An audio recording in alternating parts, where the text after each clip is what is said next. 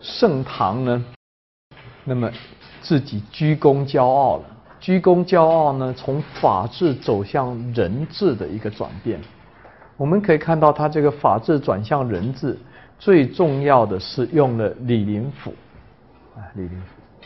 那么李林甫为了杜绝有人和他竞争相位，他改变了唐朝出将入相这么一个传统，因此他提出了重用藩将的政策。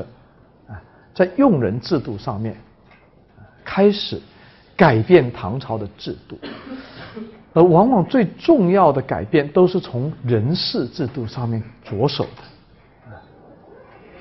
所以呢，他用藩将，而且要用比较身份比较低的藩将，所以这样子呢，才有了安禄山出人头地的机会。像安禄山。史思明啊，都是在这个背景下上来的，还有一大批像高仙芝啊、封长清、哥舒翰啊，一大批藩将出来。所以你看，唐玄宗时期的十大节度使里面，藩将占的比例非常的大。李林甫觉得放心。那么这个李林甫当政。他当了十九年，在唐朝制度上也是超级长的，因为他特别善于揣摩玄宗的意思，所以玄宗呢曾经一度想把朝政都交给李林甫去。那么这接着出现第二次的第二个人质的波浪，如果说我们有第二波的话，就是杨国忠的出现。所以我们呢可以看到这个人质呢，从李林甫到杨国忠，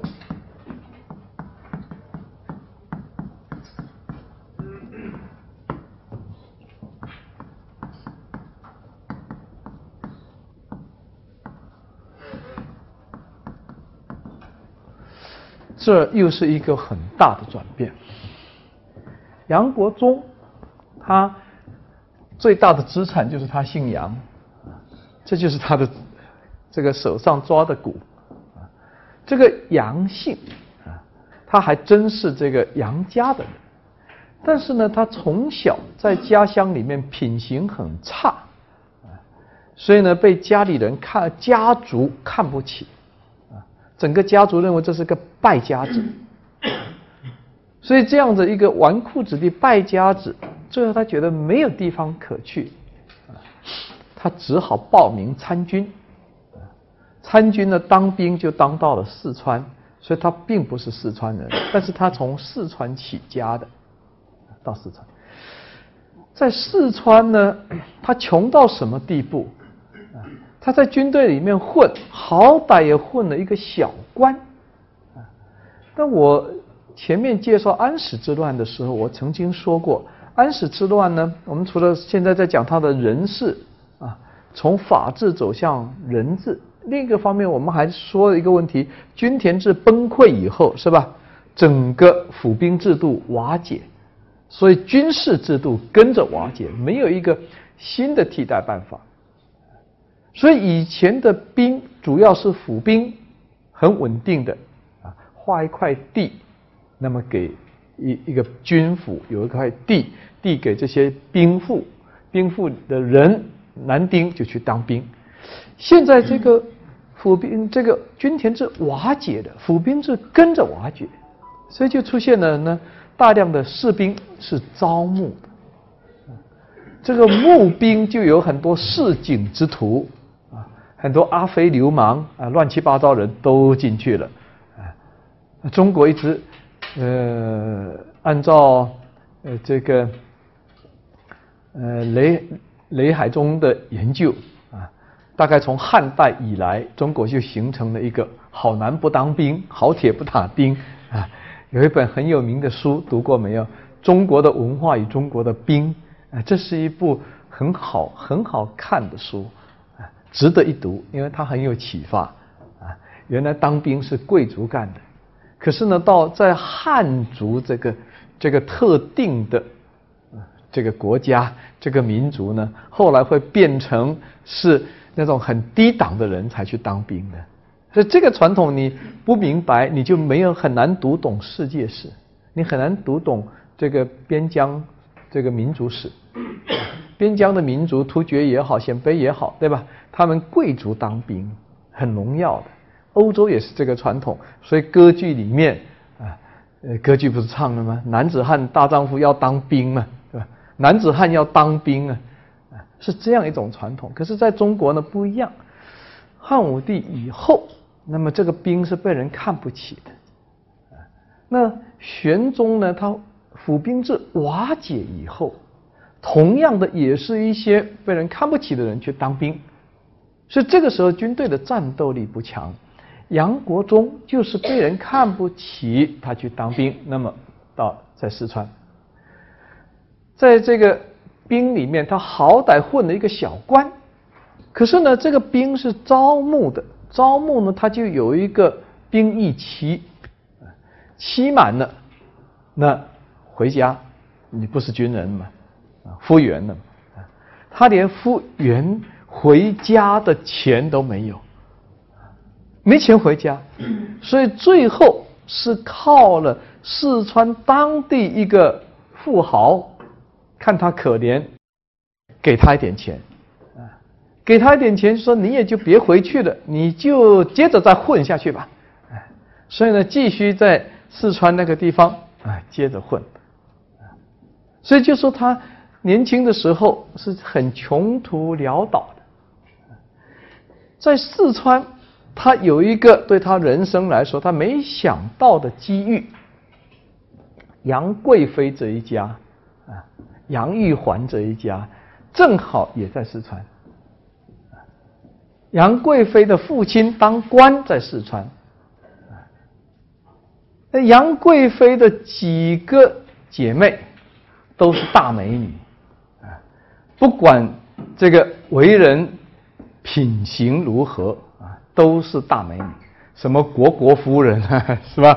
尤其尤其有名的国国夫人啊，所以呢，她几个姐妹，杨贵妃特别得宠啊，并不是说杨贵妃长得特别的美，因为她几个姐妹都非常的漂亮啊，而是杨贵妃呢特别的乖巧，特别的聪明啊，所以呢，她很能猜懂。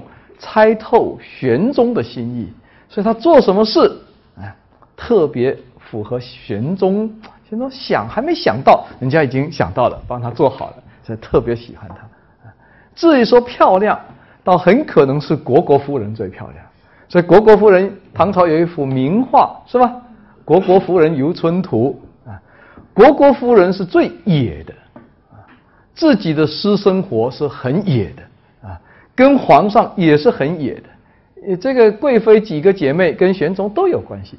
啊，但是只有虢国夫人呢，她是敢不化妆见玄宗的，她不化妆，她爱怎么样就怎么样，是这呢给玄宗又有另一种感觉。啊，每个都是浓妆，嗯，然后每个都对对他这么特别的顺着他，就一个虢国夫人夫人既不化妆又不顺他。这又是一种味道，所以呢，非常宠虢国夫人的。所以虢国夫人有一个特权，是可以随时自由出入宫内。她不是后宫的人呢，但她有这个权利。所以呢，正好杨贵妃这个家整家在四川，那么办丧事，啊，他家死了人，杨国忠啊，都是杨家的。赶快去帮忙，人家是当官的，啊，是有权有势的，他这个是潦倒的，啊，去那边帮忙。啊，杨国忠我就说过，他从小就是个无赖子，别的本事没有，啊，第一个本事，说不好听的话叫做泡妞，啊，所以呢，他这个办丧事，倒霉帮上忙，和国国夫人搞上了。所以呢，这样子，他和虢国夫人有了一个非常特殊的关系，啊，这个当时我估计可能就是国国夫人很漂亮，那么两个人啊有关系了。没有想到有后后来啊，但是呢，真的后面就有后来了啊。后来杨贵妃发达了啊，她是官官宦的女儿啊，所以被选为寿王妃。寿王妃后来又被玄宗看上了，所以就变成了玄宗的贵妃了。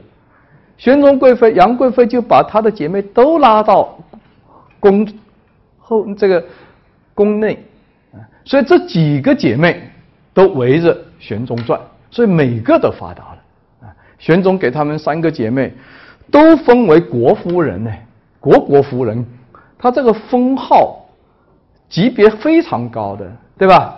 一般只能升到封到省级是郡夫人、郡主啊，不是公主。她是国夫人呢，最高的啊，三个姊妹都是国夫人啊。那么杨国忠还在四川混着，四川的节度使，他看到朝中是李林甫当政，而李林甫呢是顺我者昌，逆我者亡，不是李林甫的人，迟早都会被排挤掉。高级官员，节度使是很高的官，节度使就相当什么呢？成都军区司令，大区司令，所以他就想说，一定要打通李林甫的关系，这个呢，才以后才能保住他的官位。挺巧的，这个节度使他的智囊就是资助杨国忠的这一个富豪。啊这富豪呢，他经商富富了以后，这个富豪倒是蛮有意思的，他愿意去读书，啊，他挺喜欢读书，读了不少书，所以呢，他能出谋划策。哎，节度使找他说：“你想个办法，咱们也到城这个京城里面去送礼，钱不愁嘛，啊，关键要送得进去，你可以想个办法，把李林甫这条路给打通。”这个人叫鲜于仲通，啊，这个富豪，他回去想破头也想不到，这李林甫总理呀，这么高的官，他再富也认识不了啊。后来呢，他终于想到了杨国忠，他资助的那个小无赖，这小无赖呢后面有杨家，而现在杨家不同了，不是当年在四川当官的那那三个姐妹。现在可是皇上身边的三个国夫人，哎，把杨国忠找来说：“现在你去把杨贵妃的关系给打通，要多少钱送什么礼，你都不要管，你只要肯去，一路有人安排，全部安排好啊。然后到什么地方都有人把该送的礼物都送给你，你拿着进去就行了。所以杨国忠就去了。”杨国忠到了京城，当然首先就去看国国夫人了。这个老相好啊，我想国国夫人呢，不知道是不是见到他，不知道是要打他还是骂他，是吧？这个负心的家伙怎么又跑来了？哎，很巧，就在就是在杨国忠到京城的时候，国国夫人的老公刚死，刚死的老公。而我跟你说，国国夫人是一个非常野的人，非常野、非常泼辣的女性，所以呢，见了杨国忠啊，才见面，杨国忠很乖巧的，价值连城的礼物就送上去了。那都是那个节度使、成都军区司令送的礼物，差得了吗？那非常非常厚的礼。这个国国夫人也是个贪财的，极为贪财。一打到这里，开心了啊！两个人啊，重温旧情啊。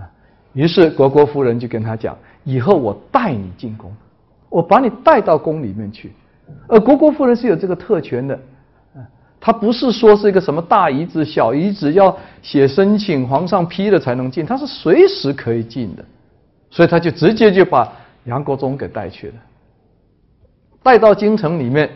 玄宗又是一个好玩的，我说他这个时候跟杨贵妃好的时候，他已经是从励精图治到了院见政治的，已经想把权力交给李林甫去管的时候了。所以在宫内，你看他能干什么好事？我不介绍设了一个翰林院，翰林院有一大批翰林待招，不是什么放飞鹰的，就是什么走狗的、斗鸡的、下棋的、玩双六的啊。这个赌博的啊，搓麻将的，就干这个。恰恰这几个杨国忠都是绝对的好手，他从小就干这个出来的。我说他的特长就是这几样嘛，无赖子就是这个特长。所以他进宫和玄宗玩，是玩的这个比赛赌博，赌得非常的激烈，然后呢，最后都是玄宗赢啊。这个控制的非常好，所以玄宗水平才能显现出来。都让他让他让他发现，他也不高兴的呀。啊，激烈的赌，最后还都输了。皇上厉害，所以皇上一看，哎，这这小子行，就说这个人可以当度之郎。哎，玄宗那他会理财呀。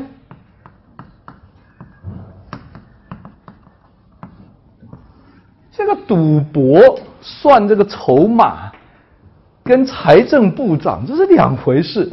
玄宗觉得，哎，这人行，可以做度之郎。所以玄宗就是这么用人的。那这可以当度之郎，好，那就当度之郎。所以他就这么起家，因为这样的不正当的关系，他就成了理财的人。而理财，我们说到一个，刚才在一直沿着这个人质的背景在说啊。那么前面也有讲到社会转型，对吧？前几个星期讲到均田制的崩溃、国有制度的崩溃、私有经济的兴起，包括军事制度的转变，这一系列的转型，唐玄宗这个时代都束手无策啊。所以，一个政治家不是看他说什么。看他做什么，看他做的这个事是就事论事，头痛医头，脚痛医脚，还是有一个根本性的举措、制度性的建设。如果是这种人，那绝对是一个政治家，对国家、对民族都是有贡献的。唐玄宗这一朝，你说拿不出来，所以我们就看到还有一个转变在哪里呢？国家的税收不上来。以前税是农业税，国有土地上来，现在均田制崩溃了。还有呢，和平发展以后必然的商业繁荣的，交通繁荣的，啊，许多的手工业、商业，它的产出其实已经超过农业。可是当初设计的制度，唐朝建立当初。很单纯，基本上就是一个农业国家，所以整个国家制度是这建立在如何管理一个静态的农业社会。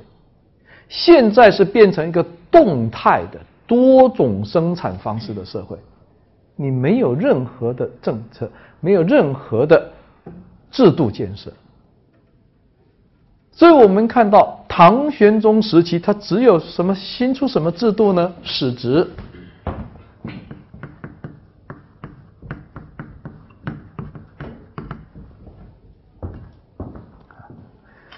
以前我带了一个研究生啊，年龄比我大很多的博士生啊，很勤奋，在那读唐朝的史料啊，找了好几百个史职啊，做博士论文做史职啊。我跟他说，如果你找到四百个，那么唐朝实际存在的史职呢，要远远超过这个数啊。所以他找出了好几百种史职。那史职是什么呢？史职就是中国的官的制度呢，从一种职务的官，我们所有的官都是一种职务，对吧？校长就是校长，这个名正言顺的，那么一种职务，或者什么长。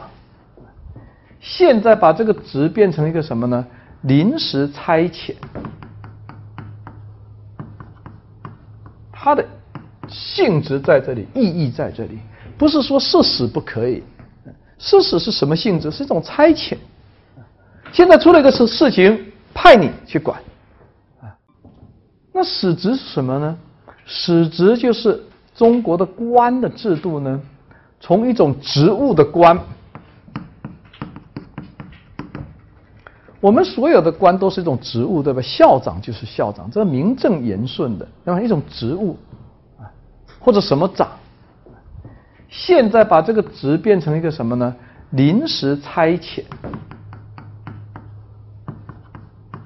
它的性质在这里，意义在这里，不是说是死不可以，是死是什么性质？是一种差遣。现在出了一个事事情，派你去管啊。这个静安区火灾了，你灭火使去了。这个明天这个什么哪里水灾了啊？救水使去了，滥设，所以才能有几百种。他查卡片查了一箱，几百种。我说实际可能更多，几千种，几千种事情。所以这种就是属于什么呢？临时性的，它根本不是一个制度建设。你必须从一个制度上来解决社会转型，你不解决，你就是就事论事啊。所以我们才看到有节度使，对吧？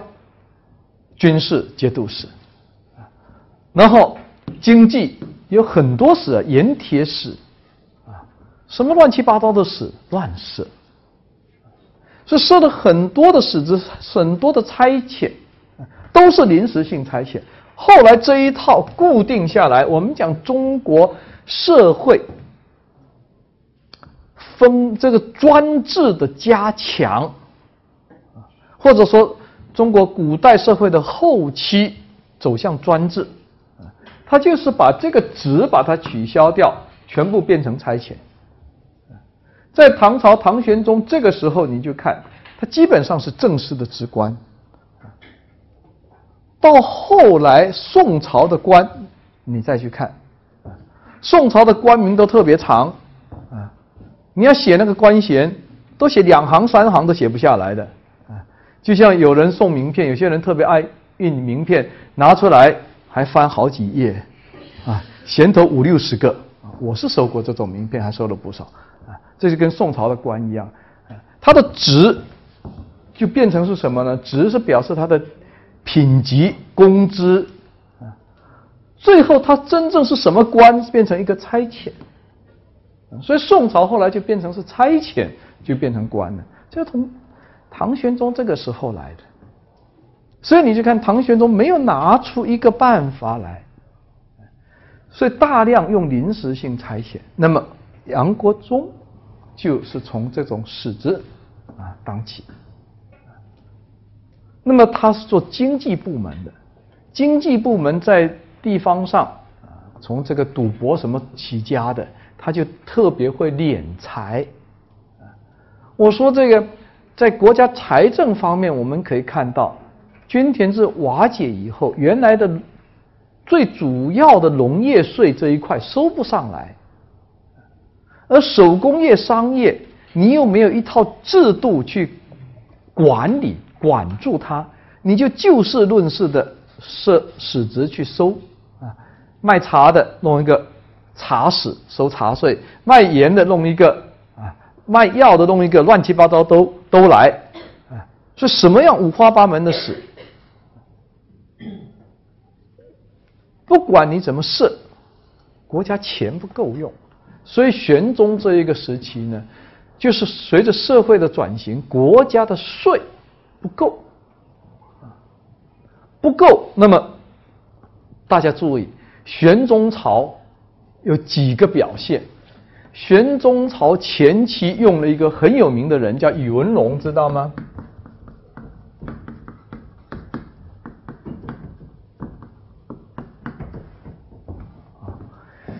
史书都会讲到，通史随便翻哪一本，我是不指定书，随便拿哪一本都知道，就是。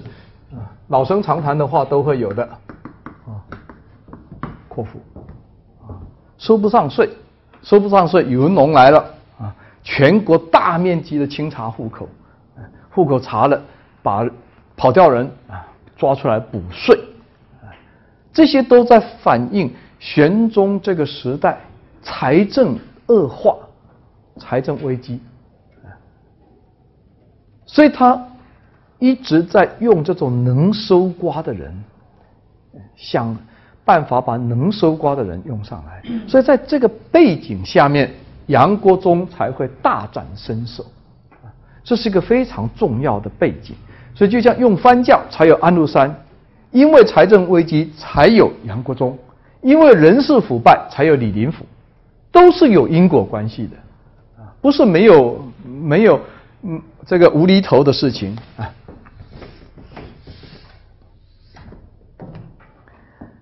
杨国忠呢，确实在收刮方面非常。厉害，所以呢，他把大量的国家的、把地民间的税收上来，让国库非常充实。玄宗很得意，玄宗曾经带百官去参观库房，你看今天库房这么多啊，这么满啊，因为税收上来的，所以玄宗晚年呢要挥霍就有钱了。那玄宗晚年是相当挥霍的啊，你去看看这个华清池啊。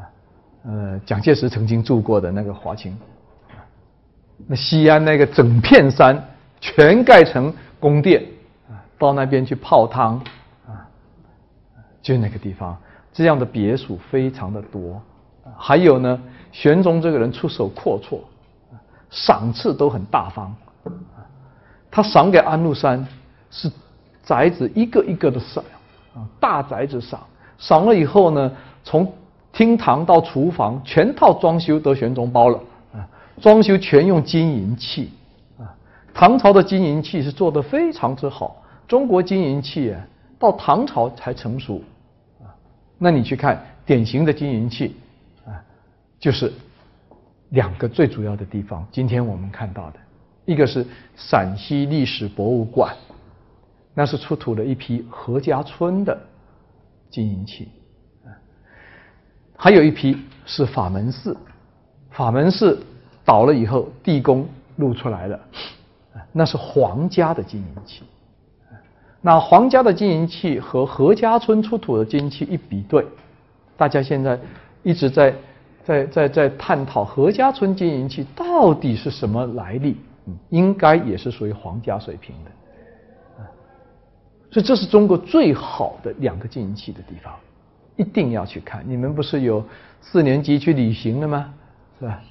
嗯，你们一定要去看，中国好东西特别多啊！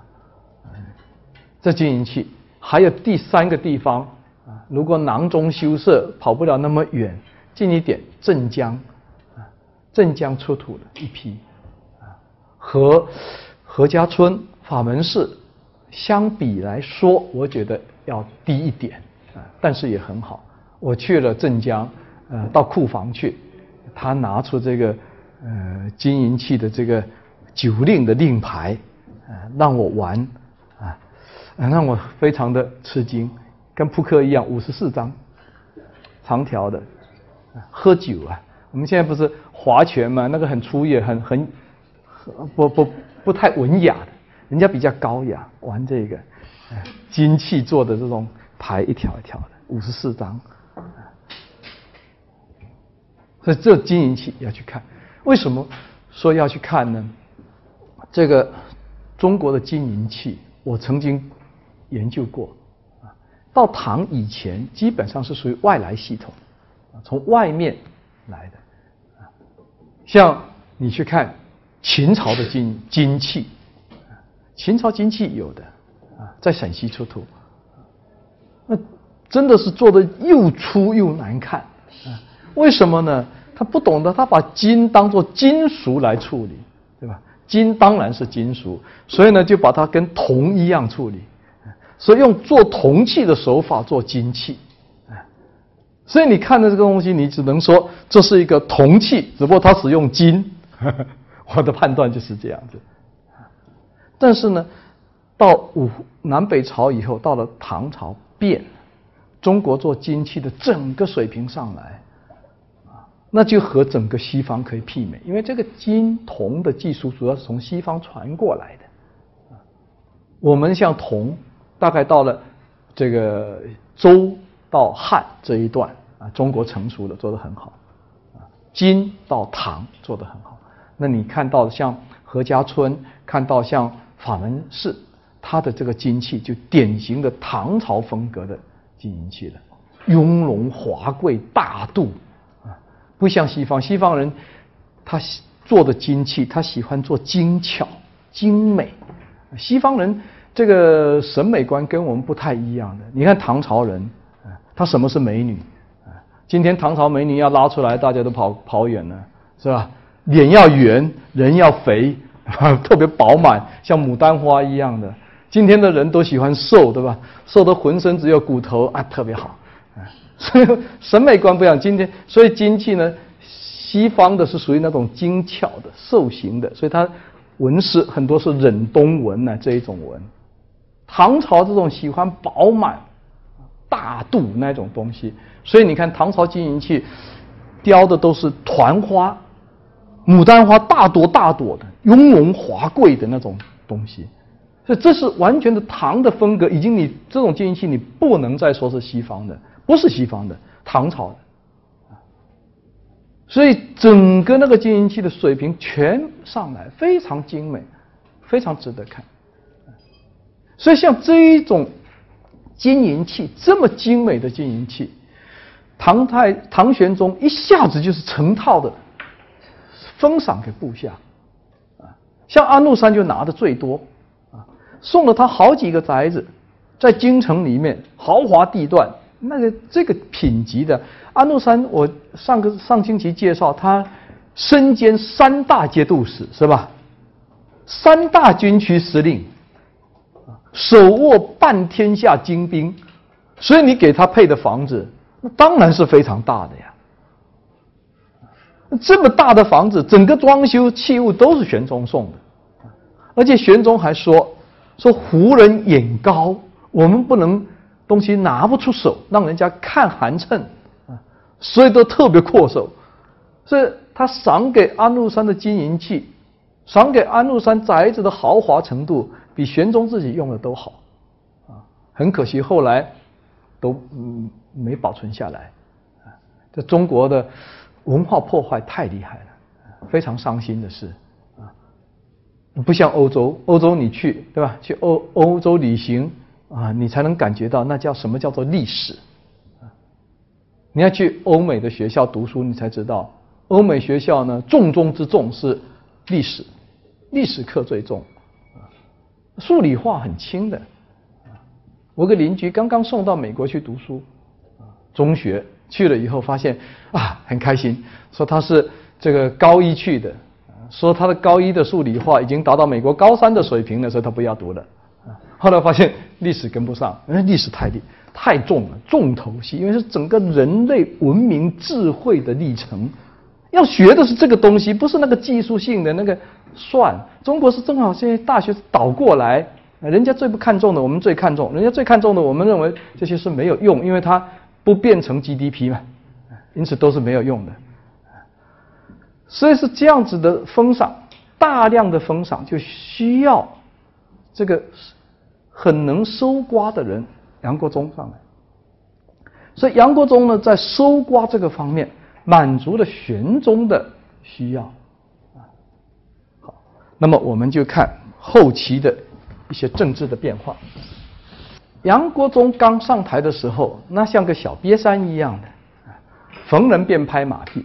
虽然他是皇上身边的人，但是朝中像李林甫啊这种人，谁都怕他，不可撼动的。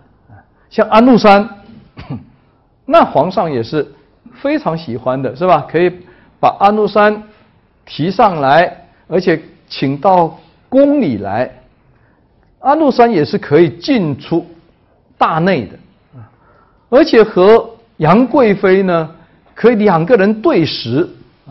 玄宗不在的时候，他们两个人自己吃饭，所以当时候唐朝就传出他们两个也有绯闻。大内众目睽睽啊，我想是肯定不会有绯闻的。这个我们的替保全杨贵妃的名节啊，不能乱讲。但是两个关系特别的好，所以这个安禄山，竟然拜杨贵妃为干娘，真拜的。他见到杨贵妃以后，扑通一声跪下去，啊，拜拜她为这个干娘。年龄，安禄山四十六岁，杨贵妃二十九岁，二十九岁的妈，四十六岁的儿子，就是这样。所以中国历史上呢，我说这个要得逞啊，必须有过人的这种 奸诈和忍耐，是吧？跟过人的皮厚，这不是一般人做得出来的啊。还有一个人啊，石敬瑭啊，石敬瑭拜那个契丹主啊，呃为为爹嘛，啊，年龄也差一半，正好一半，啊，所以拜这个契丹主为爹。第三个嘛，那就是这个这个这个，哎当代有个历史学家啊，叫郑学蒙的，写文章啊，替石敬瑭翻案。说这个认爹没错嘛，这很对的事情嘛。为什么我们不能认别人为爹呢？关键是是五十岁认二十岁，这个是不是一般人能做出来？所以他这个关系很特殊。所以安禄山上朝的时候，杨国忠我说刚开始是去扶的，扶这个安禄山上朝，安禄山挺摆阔的，渐渐的。杨国忠跟李林甫就不和了，因为杨国忠小的时候，李林甫可以无视他，可是杨国忠慢慢做大，权大，权大，现在李林甫独裁就要撼动他这个独裁体制，杨国忠才挤得进去。好，两个人闹矛盾了，闹矛盾，那么杨国忠呢就仗着他有玄宗的支持。逐步的把这个李林甫给挤下去，其实呢还有一个原因，李林甫也老了，也快死了，啊，所以最后他还是成功的去把李林甫给挤掉，挤了以后，后来就变成是杨国忠当政，这里面的转变。对唐朝有什么意义？这里面他们两个人的勾心斗角的故事很多，我们不去介绍它，这个没有什么太大意思。但是呢，我觉得这两个人呢，同样是人质，但是在这中间，我想把它画一条线出来，不太一样的线。第一点，李林甫虽然是大家都骂他奸相，骂他权臣，什么都骂他，但是他有几点。第一点。他对唐朝是忠诚的，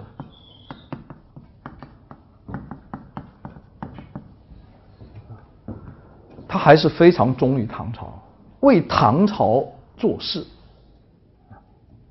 所以他不管他清洗什么人，他整个做事情还是想着唐朝，因为他想着唐朝，再加上这个人行政能力很强，政治手腕很毒辣。谁都怕他，他在就镇得住，最凶悍的就是安禄山，安禄山玄宗只懂得去哄他，李林甫教玄宗说这些番将你用他，你呢只要恩洽其心就可以了，施恩呢，你恩洽其心啊。给他，让他感恩戴德，那他就会死心塌地为你卖命。所以玄宗就按照这四个字去啊，又是赏宅子，又是给钱，又是封官，然后呢提他竟然安禄山呢没有寸土之功，封王。在唐朝历史上，你看李托塔李天王的李靖，灭高丽的李吉。惊天动地的功劳，没有一个能封王的，就安禄山可以封王。你看，开了封王的先例，就是要恩洽其心啊，甚至和安禄山一起打闹，什么弄到池塘里面去洗安禄山，抬着什么游街这个一起玩，玩到最后，安禄山根本就看不起这个玄宗，完全看不起他。但是安禄山呢，就怕一个李林甫。杨国忠有很多地方也学李林甫啊，大量的制造冤案啊，整肃对手啊，大权独揽。但是这个李林甫。那么好的教育，在唐朝那个文化水平那么高的时代，都被人家称为叫做不学无术。李林甫记载上就是说他不学无术嘛。那杨国忠这一种就根本就不是不学无术这个档次的，那还是说在学这个层次里面说他不学无术，杨国忠根本这个层次都进不来的，那是赌博的。玩那种什么搓麻的，啊，那一类的，所以呢，我们就看到杨国忠的问题出在哪里呢？杨国忠和李林甫比，第一点，我们看不出他像那么为国尽心尽力，他是为己尽心尽力，私欲太重，啊，一切都是为自己，啊，我们等等可以看。第二点呢，是完全的镇不住，人家都看不起他，没人看得起他，啊，就是一个典型的小人得志，啊，所以同样排挤人才，啊，是人才排排挤人才，还是小人排挤人才，还很不一样，他就属于典型的小人得志，所以他没有一个人镇得住的。镇不住，他就采用大量制造冤案，啊，莫须有的罪名。第二个就是说私欲很重，他一切就是为自己，怎么做大自己，怎么以权谋私，啊，什么儿他的儿子像白痴一样的啊，高考都拿状元啊，都净干这种事情，啊，所以他把很多事，比如说最重要的问题。现在就是对藩将的管理。你既然是宰相，那么你就要主持大局。现在的大局是李林甫留下来的这个摊子，安禄山权势非常的大，啊，这个军人跋扈的苗头已经出来了，怎么办？杨国忠开始是和安禄山。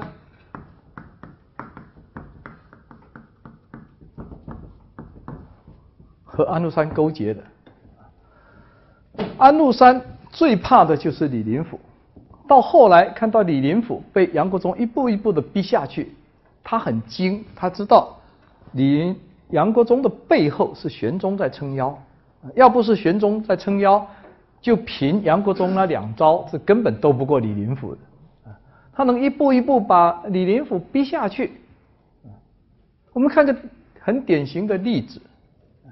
杨国忠从四川起家，所以呢，他自己当了宰相以后，就又身兼剑南的节度使，就是身兼成都军区的司令。啊，唐朝是有这个规矩的，呃，宰相兼地方的军政首长，他是遥控啊，实际上在当地有一个副司令来来管，啊，他遥控。那么杨国忠认为西南是他的，所以他就兼这个。兼这个呢，这个西南的战争呢，比北方那要要，我觉得这个战争呢烈度跟这个水平是要低很多的啊。就一个西南就摆不平啊，这个西南那些南蛮造反啊，他用的这个鲜于众通，就是当年供养他，后来呢 让他进京啊带礼物去的那个人啊，那是一个富商啊，有爱读书的富商。现在一下子把他拔上来，变成是成都军区副司令，那他本人司令嘛，实际上就是司令啊。那个人带兵去打西南，当然是一败涂地了啊。一败涂地呢，杨国忠就瞒报，啊不报啊，都是打胜仗啊。打胜仗呢，其实呢，玄宗不可能不知道。我现在在读很多的材料，我发现玄宗其实是很精明的。那玄宗要用你的时候，他就装着不知道。所以玄宗就果然好像不知道，啊但是呢，谁知道？高力士知道，高力士无所不知。所以呢，玄宗还在跟高力士吹这个西南很稳定。那高力士跟他讲，西南都搞成那样子还稳定什么？玄宗就不说话了。啊因为玄宗要用他嘛，所以这种都是说黑道白的事情，政治，啊，所以其实是很糟糕。最后到了什么呢？西南实在是混不下去了，这个造反越来越厉害，连四川本来是贵州那个地方啊比较乱，现在连四川都乱啊，所以四川就打报告啊，说现在军情吃紧，希望呢有大员来坐镇指挥嘛。大员来坐镇指挥，那你杨国忠不就是成都军区司令吗？那当然是你去了。所以李林甫已经被排挤了，但是还没撤职。呃，名义上他还是领班的宰相。所以李林甫撑着病体就去找玄宗，说现在要当务之急，赶快把杨国忠派到前线去指挥。杨国忠知道李林甫最厉害的。只要他不在玄宗身边就好办，就可以整他。他在玄宗身边就不好下手，对吧？他先把他赶出京城，那后面就可以操控。而且李林甫手段很厉害，所以杨国忠一听说李林甫推荐他到前线去亲自指挥，啊 那是吓得命都没了，跑到玄宗那边是痛哭流涕，呃坚决不去，说这个都是李林甫搞的鬼。啊，我是去不得的啊！他还怕自己说了无效，哎，去找杨贵妃，让杨贵妃在旁边帮着一起说。说的玄宗呢，也明白，玄宗其实你们这个下面斗来斗去，哎，也都清楚。所以玄宗当时跟他讲，你还是去吧，啊，因为你不好交代啊。四川出问题，你成都军区司令你不到场，对吧？这个交代不过去的。所以李林甫要你去。他现在人家会斗争的人就是这样子，会斗争的人不是拿出那种很很不成理由的东西出来，而是他很成理由嘛，军情为重嘛，国家为重嘛，你应该去。所以这个玄宗也没话说，说你还是去吧。但是，我掰着指头等你回来，等你回来当依然还是宰相，这就给他吃了一个定心丸。我掰着指头等你回来。所以玄宗这个杨国忠就去了，一路去一路提心吊胆，一离开京城就不知道李林甫讲了他什么坏话，尽量要离京京城近一点。所以呢，那个马呢是走不动的马啊，一直走从京城走到四川都走了两个月啊，都走不到啊，好不容易到了，时间也过去了啊，杨国忠到达前线了，玄宗可以交代了。啊马上到了，就一直快这个快递送过去，招他回京当宰相来啊，把杨国忠挤出去。那李林甫就觉得，哎，这下子有戏了。正要玩他的戏的时候，杨国忠回来了。回来第一件事，杨国忠就去拜见李林甫啊。所以你说这不黄鼠狼给鸡拜年吗？好不容易支出去要整死他的，现在他回来了，嗯，来慰问你，慰问李林甫已经病在床上了，杨国忠想吓死李林甫的，看李林甫怎么投降，因为他现在回来要当宰相了，啊，毕竟呢，李林甫还是老政治家、老经验，这个时候啊，他绝对不能向你什么委屈，向你低头，低头死得更快。啊所以呢，见到了杨国忠，他就跟就向杨国忠交代后事，说你回来了很好，你这回回来一定会当宰相啊，我是不行了，我现在快死了，我儿子托付给你，现在就一下子就把儿子托付给他啊，这明摆着李林甫快死了，快断气了，你再整也整不到，李林甫怕的是你肯定拿李林李林甫家属开刀嘛。那么现在趁着这个机会，你来看，我就把儿子托付给你，看你以后还好不好整。所以杨国忠根本就没防到李林甫会来这一手，一下子就傻在那边，赶快拔腿就走啊！但是呢，李林甫紧接着就死了，杨国忠当权。所以我们看杨国忠呢，他这个主管的地方是搞得一塌糊涂，一个西南方面他都摆不平，他就想着怎么把自己做成一个像李林甫一样专权的人。所以我说他私欲很重，镇不住。在斗李林甫的时候，他和安禄山勾结，一起来整李林甫。等到李林甫一倒了，他马上就发现安禄山呢是他最大的绊脚石，因为安禄山和一般的节度使不一样，他三大节度使，而且他跟皇帝有那么亲密的关系，跟你杨国忠一样可以随时进宫的。第三，他又是杨贵妃的养子，他还有杨国杨贵妃这个关系，所以呢，你说杨贵妃做人也难了。他要支持他的兄弟杨国忠，还是要支持他干儿子安禄山？这不好办，所以就要整安禄山，就开始在玄宗面前说安禄山要造反。所以这个事情呢，很麻烦在那，唐朝的文献一再在讲讲他们这个安史之乱呢，是杨国忠逼反，激反安禄山。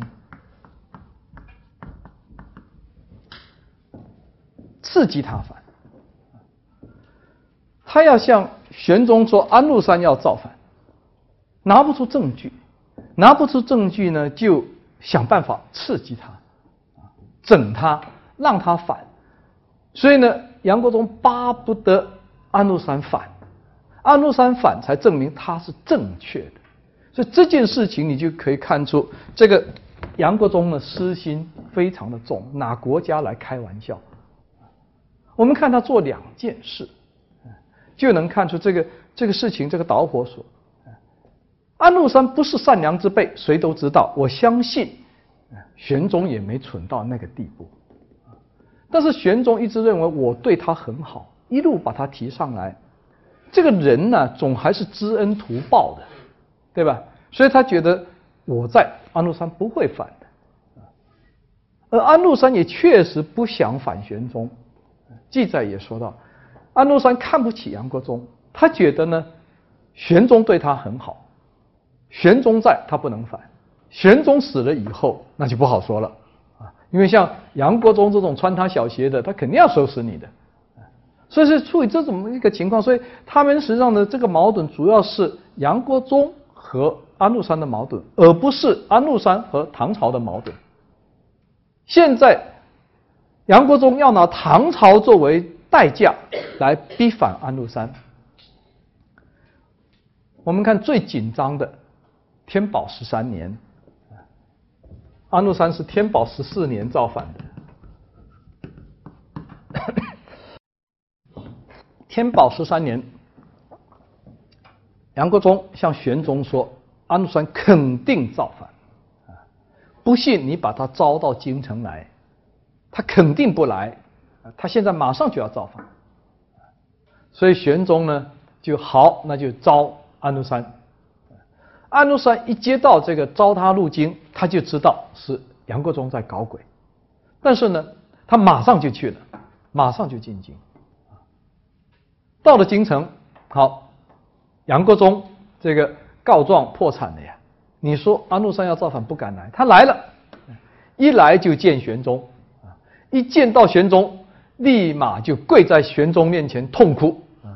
他说：“我是一个很低贱的胡人，我有今天是您陛下给的，你把我提上来。现在杨国忠要陷害我啊，我肯定死定了，你要保我啊！”就直接把这个事情在玄宗面前就摊牌，所以玄宗呢只好安抚他一下啊，让他在京城里住下。在京城住了两个月，我就觉得这个时间其实是非常微妙的，因为你是三大军区司令，前方司令是不能离开那么久的，让他在京城住，所以安禄山很明白，住在京城的每一天对他都是危险的，因为他命捏在人家手里，就杨国忠这有充分的时间怎么收拾他。所以安禄山呢，他在京城的时期间，我就觉得他的很多举动就特别有意思，他像往常一样，像玄宗的狮子大开口，要这个要那个，在中国最擅长的韬光养晦啊，自己这个败坏自己的声名是吧？就像蔡锷去八大胡同找小凤仙一样的啊，让你知道我这个人贪财贪官贪色，胸无大志啊，就是要扮演这一个，所以他这是狮子大开口啊。是要官，要个什么官呢？这个管马马场的，啊，这不很容易？要管马场的官给他啊，给了以后就不对了。其实安禄山很聪明的，三大军区司令是什么级别？弄个马场厂长当，明显级别比他要低很多嘛。所以你一同意了，他马上说：“对不起，我还要再一个官，我要全国总的幕监。”那这个和他军区司令的身份才相称啊，所以这个还得给他，所以一下子要了官啊，要的这个官呢，全国的所有的养马场都归他管，他马上造造了一个副手，叫做吉温的人，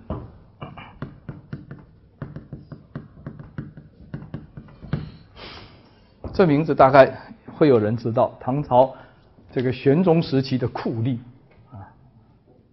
比较这个心狠手辣的，原来是李林甫的打手。一看到李林甫晚年不行了，投靠安禄山，所以呢和安禄山勾结的非常紧密，级别很高。他这时候的官已经当到了，应该要到了副总理这一级了，可以进入决策中枢，权力的中枢。所以他就推荐吉温来代管。所以吉温实际上是扮演了一个什么角色呢？安禄山在京城权力中枢里面的一个耳目，所以这个这个人是很重要的人。第二个呢，安禄山在京城呢，又给他的部下要官，他说我的部下在前线打契丹，啊，出生入死，啊，也不知道多少人立功。你皇上呢？你要封赏他们啊！我也记不清楚名字了，你就给我那个委任状，空白的，盖上你这朝廷的章，我拿回去，谁立功就赏给谁。玄宗也答应他，所以拿了一一沓子空白的委任状回去。这个多厉害！这盖的朝廷章的委任状，空白的，他来填。他一回去，军队不都全是他的吗？所有的人变成是安禄山提的，不是朝廷提的呀，啊！所以就这两个月是在这里狮子大开口，啊，要这个要那个，准准的到了一月份一月一号元旦到了京城，三月一号，那么我住的时间也住够了，向玄宗说，我要回去了，玄宗也没有留他的理由。所以玄宗呢，送他，把自己的衣服脱下来给安禄山穿，表示亲切。然后呢，让高力士在城外盛宴为安安禄山饯行。践行回来以后，问高力士说：“安禄山高兴吗？”高力士告诉玄宗。安禄山不高兴，为什么不高兴？因为呢，玄宗当时有一个方案，为什么把安禄山留下来？就想把他提为宰相，提为宰相，想了这一招，叫他的部下起草这个任命。起草的过程中间，杨国忠知道了，杨国忠奔进来，坚决反对，说安禄山目不识丁。这种人当宰相，那么是奇耻大辱，会让周边的国家都看不起我们。所以玄宗作罢，作罢。但是你想，安禄山这么级别高的人，宫里的事情他都知道，政治没有不透风的墙，所以安禄山知道的。安禄山知道，肯就很不高兴。我觉得唐朝呢，在杨国忠的。这个乱搞下面呢，失去了很多机会。玄宗这一招其实是很重要的。当时把安禄山留下来当个宰相，安史之乱就没了。这个宰相是好几个人当，是集体宰相啊，没当成，他又知道了放回去。所以其实你去看唐代的这一这个玄宗朝的历史，你能看到高力士这个人其实是很重要的，他很多事情看得很清楚，而且是尽心尽责在。在帮玄宗，所以他是只只有他敢如实跟玄宗讲真话，所以玄宗也知道不妙，不太好，回去，回去就回去。杨国忠就看到，原来他的副手是吉温，好整吉温，弄个贪污啊，把他抓起来。这些官员啊，要抓。抓官员是最容易的，用贪污罪啊，百发百中的，是吧？哪个官没贪呢？只不过是贪的数额大小啊。所以一下子就把吉文抓的贪污受贿两条啊，贪污受贿。吉文知道这是什么回事，马上就去找安禄山，派人给安禄山传信，让安禄山救他。杨国忠就巴不得你把安禄山找出来。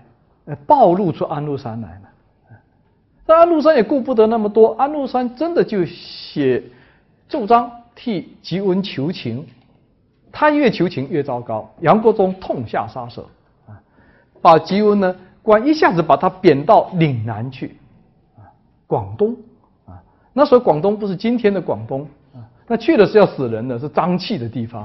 啊所以呢，吉文死活都不敢不肯去，哎，也像杨国忠一样磨磨蹭蹭的，一路走走走停停，走半天也没走到广东。那好，你不赶快去，那好，杨国忠呢派御史追去，直接就把吉文给整死在大牢里面，就把他弄死掉。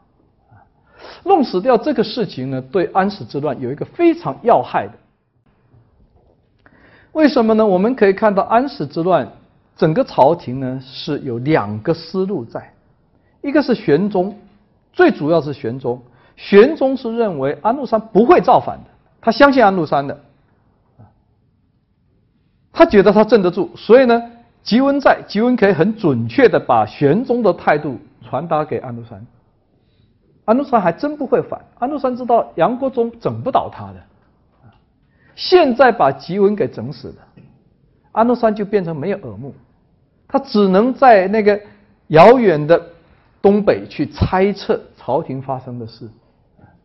人最怕的是一个，就是又聋又哑，你没有管道沟通，相互猜测都不会有好事的。人与人的关系都是如此，两个人只要一开始互相猜测，越猜越坏，没有的事都猜出来，就是这么回事。所以这个去掉吉文，就是要去掉安禄山的耳目，啊，其实也是杨国忠要逼反安禄山。吉文的案整了以后，还是没抓到安禄山造反，证据抓不到。好，这一回就让那个金兆尹把安禄山的家给包围起来抄家，这个。这么大的高官就直接抄他的家，把他的那门客几个人抓到大牢里面，要他们交代安禄山造反，没有没有就严刑拷打，几个门客都打死在监牢里面，打死了也找不到证据，所以安禄山呢，他儿子正好要和皇族的郡主成亲，在京城，他儿子呢赶快把消息传给安禄山。安禄山呢，这时候已经没有办法准确的把握这个最高层的情况，因为吉文死了，他没法把握了，所以他第一个反应，就是给玄宗写一个奏章，说杨国忠在迫害他，现在抄他的家，为什么抄我的家？那列杨国忠二十条罪状。这个事情呢，我们就看到玄宗处理呢是有问题的，玄宗。接到这个奏奏章，就说是金兆尹乱干，把金兆尹给贬官贬走了。这个安禄山明白是杨国忠在整他，你是抓了一个首都市长来冲账，这个事情就没了，是吧？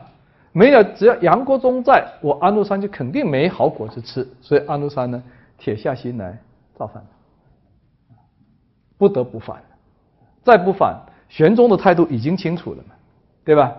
你抄了我的家，玄宗装聋作哑啊，说是那个金兆尹干的，这是摆不平的，摆不平你乱摆，那么安禄山就明白你玄宗的态度。所以呢，到了天宝十四年。玄宗呢，又派人去请安禄山入京。这回安禄山哪里敢来？十三年那一趟进来住两个月，回去的时候你知道吗？安禄山是没有路上没有一个地方敢停留，一路奔回去。我不是说体重特别重吗？那个马驮着他二十里就死掉了，一路奔回去。所以这回他肯定不敢来。第一次请他的理由，说是他儿子要成亲，那么你应该，你父亲应该到场嘛，儿子的婚礼嘛。安禄山一封信说我病了，称病不来，啊，那好，称病不来，那接着再邀请第二次，玄宗说我在华清池挖了新的澡堂，啊，现在也给你挖了一口，请你十月这个天宝。十四年十月，一起到华清池共沐新汤，共同去泡汤，好，这时候没得推，安禄山马上就同意，好，十月我入京，到了十月，这一回安禄山呢真入京了，渔阳鼙鼓，啊，三十五万大军入京来了，打出的旗号。说奉皇上密诏，讨伐杨国忠，啊，大军三大军区，从这个辽宁的朝阳、平卢节度使，对吧？这个范阳节度使北京，河东节度使太原，三十五万大军，还带着契丹、西啊，当时唐朝。要防御的这些边疆少数民族，大举入京。而这个战争打起来还有整整一个星期到十天的时间，玄宗不相信，所以唐朝是在一个混乱的情报传递啊，各种各样混乱的情报在传递，一直到几乎到了洛阳。玄宗才确定安禄山是反这个时候呢，你知道这个叛乱，安禄山全部是骑兵，飞快的疾驰而来。唐朝是在混乱中没有任何的准备。而杨国忠作为宰相，你既然要逼反安禄山，你也个有点布置嘛？什么布置都没有，不堪一击。一打起来才发现，这个军队早就腐败。所有的地方知道安禄山要造反，开仓开始把兵调出来，这兵都没训练的啊，武器那个什么矛啊、戈啊，头都是断的、朽的，都不能用的。所以唐朝前期有很多地方的军队就是拿木棍去防御的，拿木棍去抵挡安禄山，这是在。东北第一线是年年在打仗的铁骑，一败涂地。唐朝最强大的几个将军都是来自西部的，啊，封长清、高仙芝，啊，封长清是高仙芝的部下，啊，去和安禄山打了一仗。这两个是在西部非常有名的将军，啊，很能打的，啊，带着军队去。带着这个洛阳这一带唐朝的军队，不是带他自己西部的军队去打，一打才发现一触即溃，而且那个骑兵过来那种阵势，守城的士兵，唐朝有很多士兵在城城墙上面守，看着对方那个骑兵滚滚而来，好多士兵呢都不要说打，吓得就从城上就掉下来，摔死的就摔死了很多。那个阵势是很可怕的啊！你们没看过？如果你们去新疆去看那个马跑起来，扬起的那个滚滚的那个尘土尘埃，我那个是遮天蔽日，而且那个马蹄声呢轰响的这样子，整个城正式奔过来，那唐军根本不是对手。所以封长清就发现不对，马上告诉高仙芝啊。高仙芝本来还把部队放在陕县啊，准备在那边防，他告诉他根本守不住啊，守城都守不住啊。但是呢，这一造反，唐玄宗也不知道唐朝的底子怎么样，唐朝的军队有没有战斗力，就懂得一一个劲的命令这个将军赶快出击，赶快平定，面子下不来呀。不就跟安禄山造反，把他给平了就行了，一直要强令这个军队去打，打不赢输了，输了好开刀问斩，把唐朝最能作战的高仙芝、封长清、问责两个都杀掉了，啊，杀了就没有人能抵抗，啊，所以就搬出了一个和安禄山平级的大将军，叫做哥舒翰，啊，哥舒翰当然也是一个非常。厉害的番将，啊，而且这两个人他跟安禄山不和，啊，他是来自西部的，而且哥舒翰这个人呢，也比较啊，为人比较地道，比较正派。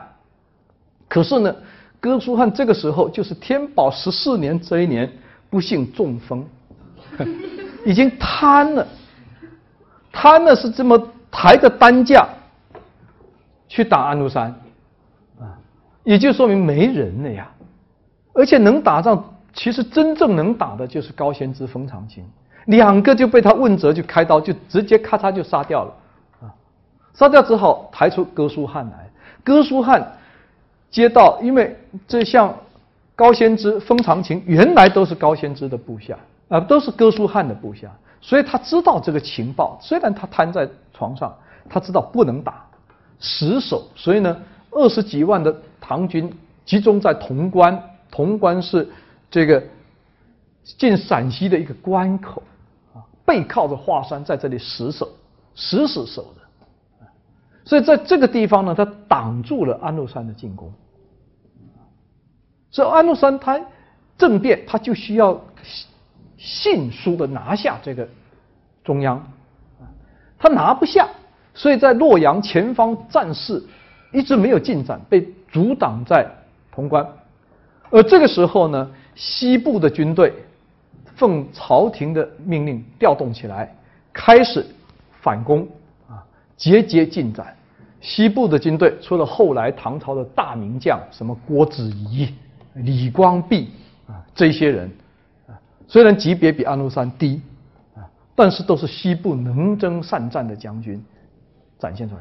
开始的整个态势形成对安禄山的包围的态势，所以安禄山在洛阳呢大骂他那些狗头军师，说都是你们要我反的，你看现在不行了啊，差点把那狗头军师给杀了。在这个时候，杨国忠第二次误国，杨国忠怕哥舒翰成功的挡住了安禄山。回来问责，因为哥舒翰也非常看不起杨国忠的，他那个小人得志，谁都看不起的，啊，只要有一点能力，看不起他，人稍微正派也看不起他，所以这种人你说够呛吧？啊，有能力的人看不起他，正派的人看不起他，我说有能力那种小人也看不起他，所以哥舒翰出征的时候就讲了。就是杨国忠误国，以后要法办杨国忠的。好，杨国忠听到这话，一直去挑动玄宗，说哥舒翰拥兵自重，不打，要哥舒翰一定要打。所以玄宗也昏了。这个当第一把手的人，总是希望急于求成，这第一把手都有这种心理，所以最后是一再下严令，逼哥舒翰出战。哥舒翰怎么战呢？抬着担架啊出去了，二十几万军队主帅是抬着担架出去的，结果一出城，一战即溃，哥舒翰自己都被俘虏了，二十万唐兵一夜之间完蛋。啊尸体都填满了那些山谷，那二十万人很多的。我去玉璧调查十万人的尸骨，我去看了，我去找挖那个骨头，六十八米高啊，从地上一直跌六十八米。你想，有我们这座楼半座楼高啊！现在是二十万唐军，有很多都是不是打死的，什么山崖摔死的、瞎死的、什么塌死的，跑的时候跑不动。这下子，整个长安紧接着长安陷落。玄宗仓皇逃到这个四川，啊，中途在马尾坡发生了兵变，啊，这个禁军要求诛杀杨国忠，不去国贼，那么这个国无法平定。玄宗还想保，保不住，因为他的警卫部队要杀杨国忠。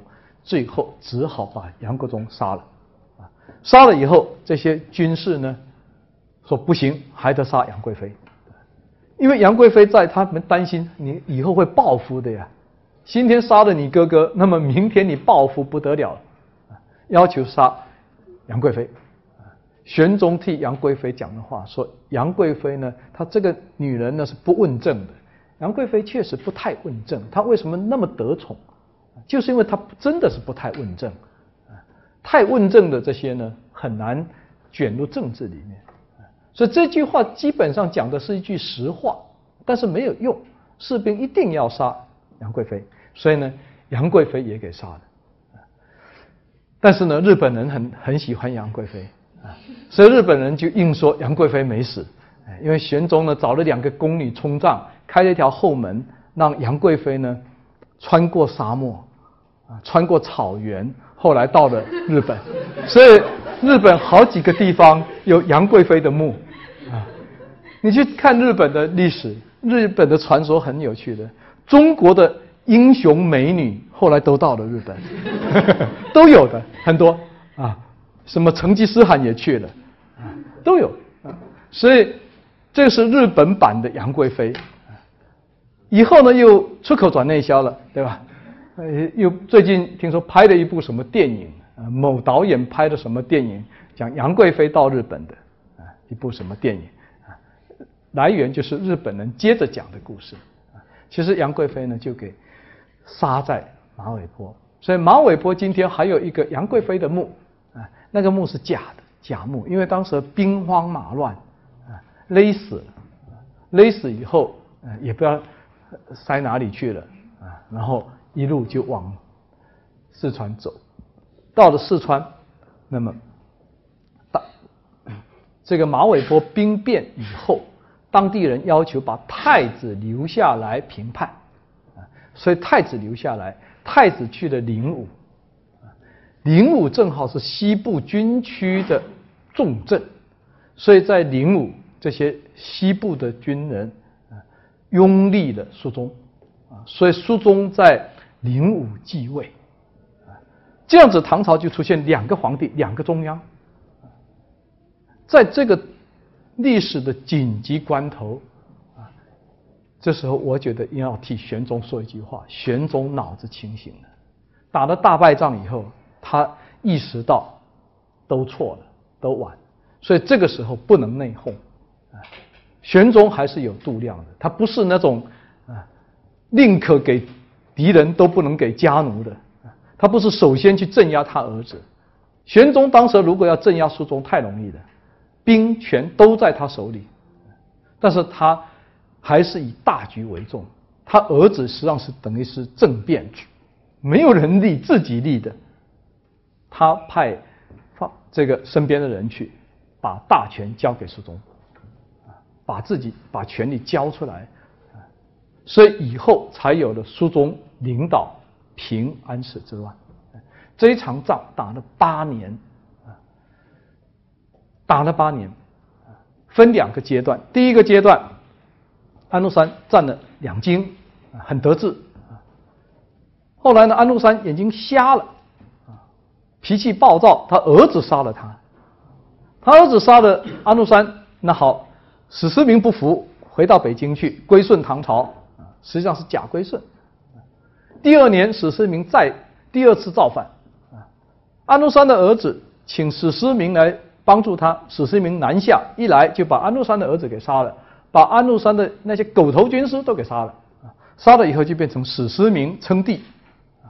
史思明称帝，后来呢，史思明又被他儿子杀了，啊，所以总共拖了八年。这个你想，唐朝老百姓很苦的，水深火热啊，这个战乱八年，打到最后，双方都精疲力尽。那么，史思明的儿子被他的部将也杀了以后，他的部将投降唐朝。这个投降是成建制的投降。所以实际上呢，唐朝并没有真正的平定安史之乱，没有的，是双方打的都精疲力尽，其实是弹劾啊。那么归顺唐朝，归顺唐朝就造成了什么呢？造成了唐朝后期政治的第一个问题——藩镇割据。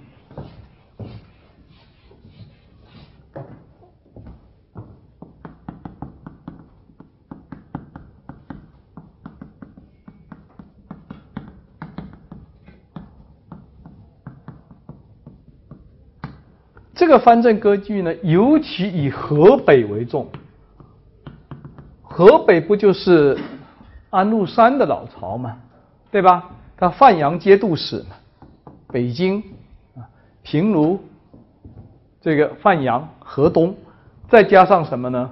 今天的山东地区，所以这个讲的河北，包含了这个唐朝讲的河北啊，是黄河以北。不是我们今天河北省的河北，啊，就曾经有一个博士生，他跟我说他要做一个河北道研究。我问他河北道有多大，半天答不出来。地图一翻，整个东北都叫做河北，黄河以北，所以这个河北是很大。但最主要的是这个河北、山东这一带，啊，安禄山的部将，啊，以及平定安禄山的这些将军。都成了节度使，那这些节度使呢都不听中央的，表面上是归顺于中央，实际上是一个一个的独立王国。表现在哪里呢？政权不属中央，人事权在他手里，他自己任命，嗯，朝廷没有办法介入到他这个地方。第二个是财权独立，他的税是不交给中央的，啊，所以政权、人事权、财权。啊，都是独立的，因此我们称为藩镇割据。藩镇割据还有一个另一点呢，因为北方都设节度使以后，这个节度使就变成在全国推广，所以整个南方也都设节度使。南方有一些地方的节度使也跟着使横，他也独立了，像剑南、四川这一带的就不怎么听中央的。于是呢，唐朝只剩下一个最听话的地方，就是咱们这个地方，啊，淮南，啊，中国这个南方最先发达的就是淮河到长江这一段，这是最早的江南的概念，啊，后面过了长江慢慢往下推，而这一段呢又是最富饶，你看这个。